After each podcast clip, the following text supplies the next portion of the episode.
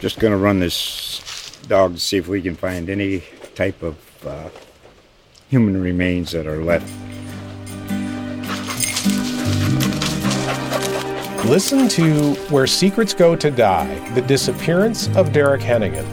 From the Detroit Free Press, a new podcast set in the woods of Michigan's Upper Peninsula. Available on Apple, Spotify, Freep.com, or wherever you get your podcasts.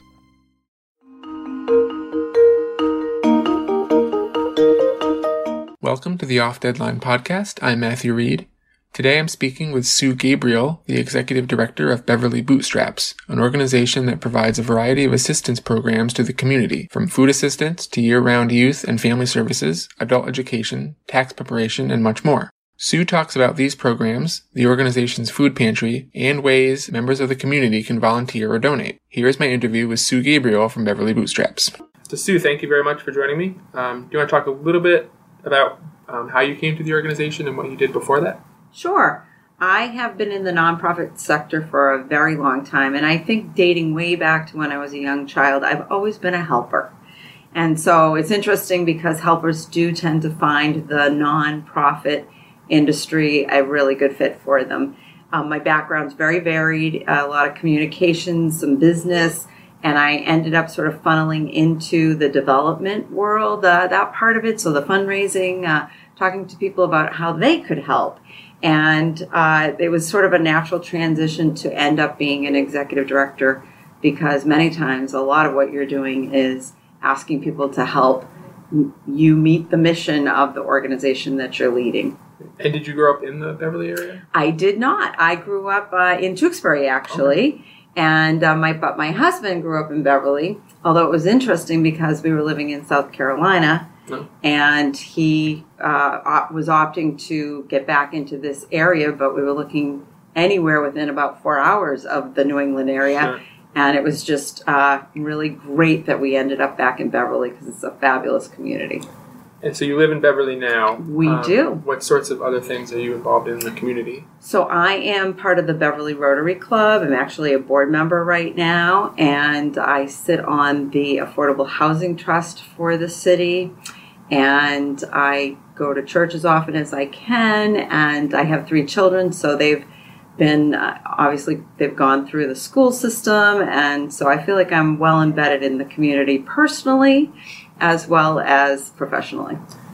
And talking about Beverly Bootstraps specifically, what is your role as executive director entail?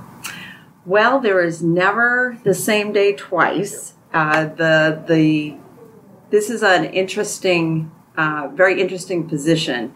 Uh, basically, what the way that I look at my role, it's to make sure the organization is meeting its mission and that we are fiscally sound in order to do that.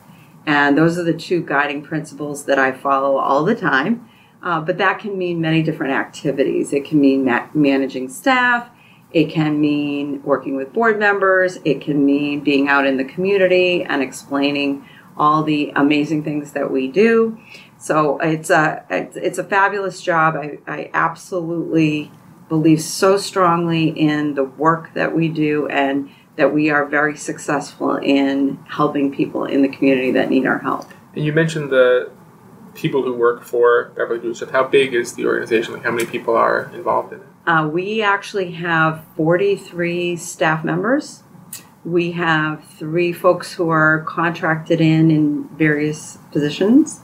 Uh, and then we have about 230 volunteers who help us out every year. And we have a board of about 12 and we are um, starting sort of a new uh, a new way to be involved and those are advisors to some of our board committees and i think we're up to about six at, at the moment. Um, and then we have a whole group of people who have been involved in the past that are friends. Um, that's probably 20 to 30 strong. So a lot a lot of people who come to us in order to help us meet our mission. That is, yeah, uh, more than I was expecting. Now, how how has the organization grown over the years in terms of either who works there or in terms of the scope of what you are able to provide? It's grown tremendously. I've been with the organization now for over 10 years, and in that time, we've seen it has abs- it it has tripled or more in terms of the number of folks who need our help. Um, but also, then that means all the capacity around the organization must increase in order to meet that need. And so, for instance, our staff is probably four times what it was 10 years ago. Um, our volunteers have stayed fairly steady, um, and our board has fluctuated up and down, actually. So, Um, now, you had mentioned that you always keep in mind the mission of the organization. I guess what, how would you describe what that mission is? And you also you said that the organization has grown. Has the mission changed, or has it always sort of stayed the same course? so I'm going to answer your last question first. Okay. Uh, the mission has remained essentially the same. From the very beginnings of this organization, it's always been about helping people who are in some sort of financial distress. Uh, the understanding back back when it was formed is that there is a root cause to hunger, and so if you can address many of the economic stressors that are happening, then maybe you actually won't have to be giving people food. And so um, that soul of the organization is still very alive and well today. The size and the breadth of the programs are have grown, uh, and we've had to address some different and new needs over the the years that we've been doing this work. Uh, but the essential mission is the same. What can we do to help um, meet the immediate needs of of someone who comes to us for help? Is that food? Is that rent? Is that the immediate needs? And then can we work with those people uh, to see if they can find that stability? And if we're, if you know, if it all works out really well, maybe even self sustainability. And that's that's we're going to work with each person very individually. But you know, if we can get them to that stability and self sustainability, that's that's a good day at Beverly Bootstraps. You have the food pantry. I know that's you know when people hear the name, that might be where they go. But um, anyone who goes to the website will see that there's a lot more to it than that. Um, can you talk about sort of in a broad view what the programs are and what the specific assistance um, types that you provide are? Sure. So again, if someone comes in through the door and there's a very specific need they have, they're they're hungry. Well, we're gonna we're gonna immediately, no hurdles involved. We're gonna immediately sign them up for the food pantry and get them into um, some food, you know, food assistance, because it's a very immediate need. And likely, if they're hungry and they've come to us, there's not anything else that they can think about really until we resolve that for them. Um, likewise, if it's a housing issue or something really sort of on that basic needs front, we need to solve that with them as quickly as we possibly can.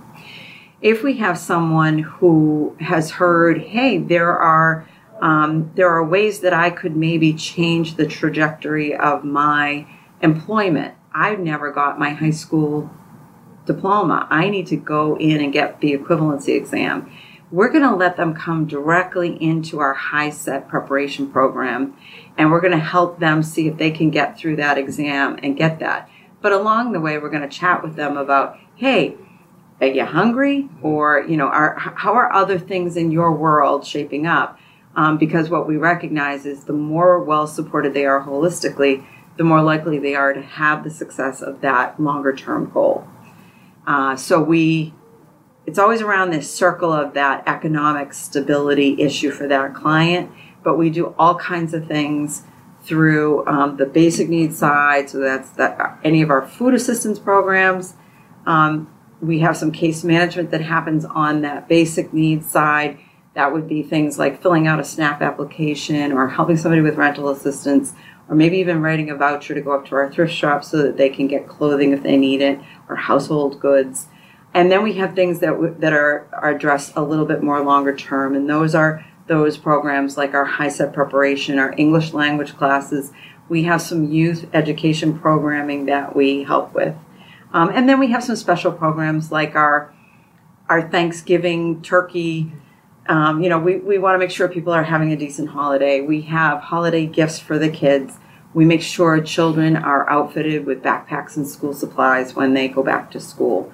Um, and we do tax preparation as well because we want our folks to get that refund because then they can put it back into rent or whatever other whatever other item that's on their list that they really need to be supported uh, economically. It sounds like it's not the sort of situation where someone comes in and you just tell them, "Here's how you get help." It's a, it seems like you are sort of with them each step of the way, so that they know it's it's you know there's a partnership there. That's the idea. Um, there is no same situation ever. Um, we can bucket. We can say, you know, a lot of people need help with a high. The, if they could get their HiSET, then maybe they can move along in their employment. But there are there is just never the same story, and so it's really critical for us to sit down and understand who are we working with, and what are their individual goals, and then how can we help them move along the process for them to achieve that goal. Um, we like to think of it as sort of some participant coaching, um, you know, that we're really a partner in this because if they don't invest, then we can't be successful. But if we don't offer those programs, then they don't have anywhere to have that partner and that coach and that, you know, whatever that support is that, that they really need. And, and we believe that, that getting around them as holistically as we possibly can, giving them as many support services as possible, it's much more likely that they're going to get to that stability place and again maybe even the sustainability place so it seems like the message would be you know some people might think oh my situation is different than this person or my situation is different than that person but no matter what their situation is it seems like the message would be services are available you know, no matter what i would say is always come in and meet with a case manager there may be a situation that someone has that we don't address. But we have a lot of good friends in the mm-hmm. community who mm-hmm. do great work, and we are very happy to help somebody find the path forward. It may not be at may not be at Beverly Bootstraps, although maybe a piece of it is. Yeah. Um, but we certainly our whole goal is if someone comes through our door, how can we help that person find that path forward in order to find that so success. Being a, like a first step. Yes, um, we're process. happy to be the first step. Okay. And you had mentioned the around the holidays is when a lot of people do need extra assistance. Um, the fact that it's cold weather out has a lot you know to do with the people you know need heating assistance that sort of thing. But what is the what do you see as the need year round in order to support the programs that you do it's really interesting uh, i think people do naturally think of us during the holidays and certainly there's a lot going on in, during mm-hmm. the holidays and we appreciate that support immensely and you're right uh, you know heating costs are up um, interestingly enough though typically we don't see heating requests uh, to us till towards the end of the season because there are programs like LIHEAP in place that as long as our folks come in and they apply, they're being supported by something like that until that runs out, and then we see them. Um, but we are helping them uh, access a program like that. But but interestingly enough, from the food side of it, we actually are busiest during the summer, and some of that relates to children being out of school.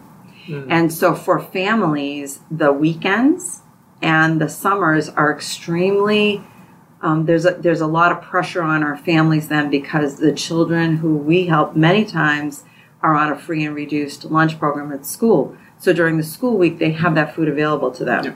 During the weekends, school vacations, and summer, that is not available to them, and it's very difficult for our families. So we we have a big influx uh, in the summer in particular. I know that that need has probably always been there, but it seems like at least you know, for my job reading newspapers all around the North Shore, you see that in a lot of the papers that we cover, that sort of idea that school is a place where these kids are getting fed. Um, it seems like that is that part of it is getting more attention now than than it ever had. It, it absolutely is true. We actually have responded to uh, a new need in our community uh, that we the we were hearing from teachers that they were recognizing that children were gorging on Fridays or they weren't eating and they were stuffing things into their pockets and then they were coming in on Monday quite hungry. And so we've actually launched a program to address that. We're working with the schools to make sure children have food available on the weekends.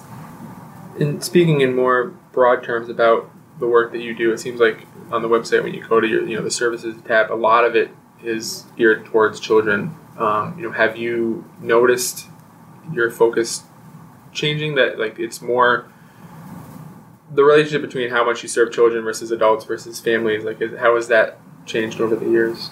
I'm not sure that it has. Uh, I think obviously we want to make sure people of any age are are fed and are clothed and are housed. But what we recognize is an adult has an, has some power to affect a change in their trajectory and their life. A child really doesn't. A child is along for the ride, for good or bad. And so I think that might be why you feel like um, we talk about children a lot. I think there's that recognition that uh, we are responsible as a society to make sure our children have those basic needs. Um, and, and what we recognize is if we can also support them in ways that they they may find that sustainability in their lives it's through education. So so the two places that you see a lot of our support to, to kids is food because they have to eat um, and through their families housing and stability of, of some sort. And then the other piece of this is education. So the school supplies it's no accident. Um, our after school programs that are that are around education no accident. Because if a child does well in school they have a tool to be self sustainable. If a child does not do well in school, the chances are good we're going to see them in our food pantry line later on in their lives. So it's a great place to invest for us. And you mentioned the schools a few times. What is the the buy-in been from the Beverly Public Schools and also from you know the government, like local government in Beverly, or just you know local businesses and local people? Like, what is the support been from the community to help you? Amazing, absolutely amazing. But I think that's because the community actually birthed this organization. Mm. It was through a church, but um, but it, it, you know initially sort of a, it was a faith mission, but it broadened very quickly into the rest of the community. And so this organization was born out of the community needs, but it was born by the community, and it's continued to be supported by the community. And we recognize those of us who are there, we recognize we are just stewards for this organization. And we need to steward it very well. And someday, when it's appropriate, hand it off to the next stewards. But always, always, always, this is the community's organization. And so, therefore, we do what is right for the community. Because we do that, um, in general, the school committee, uh, the school community has been extraordinarily collaborative with us and supportive. They recognize that the better we do, the better their students will do. And um, they definitely, I think, look at us as a resource. And likewise, we have a, a wonderful relationship with uh, City Hall, and um, we we work very closely with those folks that are uh, trying to make our community better from the government standpoint, at least locally, um, but actually on the state level as well. We've got um, some great folks that represent our area and at the state level that do some great advocacy for the issues that affect our folks. And you had mentioned the community support. What are some specific ways that people can um, get involved, whether it's through donations of goods or services or their time or, or that sort of thing? Well, I'm you know I'm going to say the the number one easiest way to help us is to donate some money. Uh, we can turn it into very effectively turn it into um, food that is very low cost to us, or uh, into some rental assistance for somebody who really really needs it, um, or just to help us pay what it costs us to run our, our organization and to be there when people need us. Uh, but if that's not the choice, that's okay. You know, bring us some diapers, bring us uh, some toiletries, bring us some food if you like. Um, cereal's re- always really great to bring us, but look at our website for the specifics. And um, if you are so inclined, certainly come on in and talk to us about volunteering. Um, check our website, get the, the application filled out first, and then you know we'd love to hear what your your talents are, and if we can make it a good fit, that's always a great thing as well. My thanks to Sue Gabriel. If you would like to learn more about Beverly Bootstraps, either about services they provide or ways to donate or volunteer, visit www.beverlybootstraps.org. And to listen to this or any other episode of the Off Deadline podcast, visit www.wickedlocal.com slash topics slash podcasts. I'm Matthew Reed. Thanks for listening. Have a great day.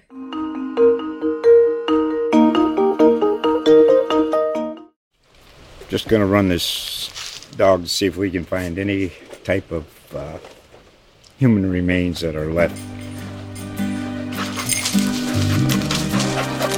Listen to Where Secrets Go to Die The Disappearance of Derek Hennigan. From the Detroit Free Press, a new podcast set in the woods of Michigan's Upper Peninsula. Available on Apple, Spotify, Freep.com, or wherever you get your podcasts.